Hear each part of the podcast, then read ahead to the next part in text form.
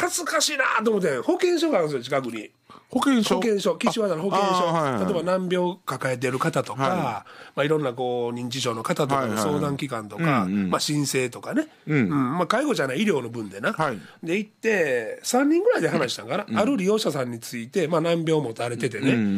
まあ、どんなサービス入ってデイサービス入ってて、リハビリ入っててベッドが入ってて。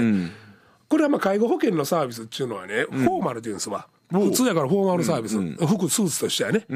ほんでもう一個はインフォーマルっていうのは例えば、えー、伝助さんが弁当を届けたり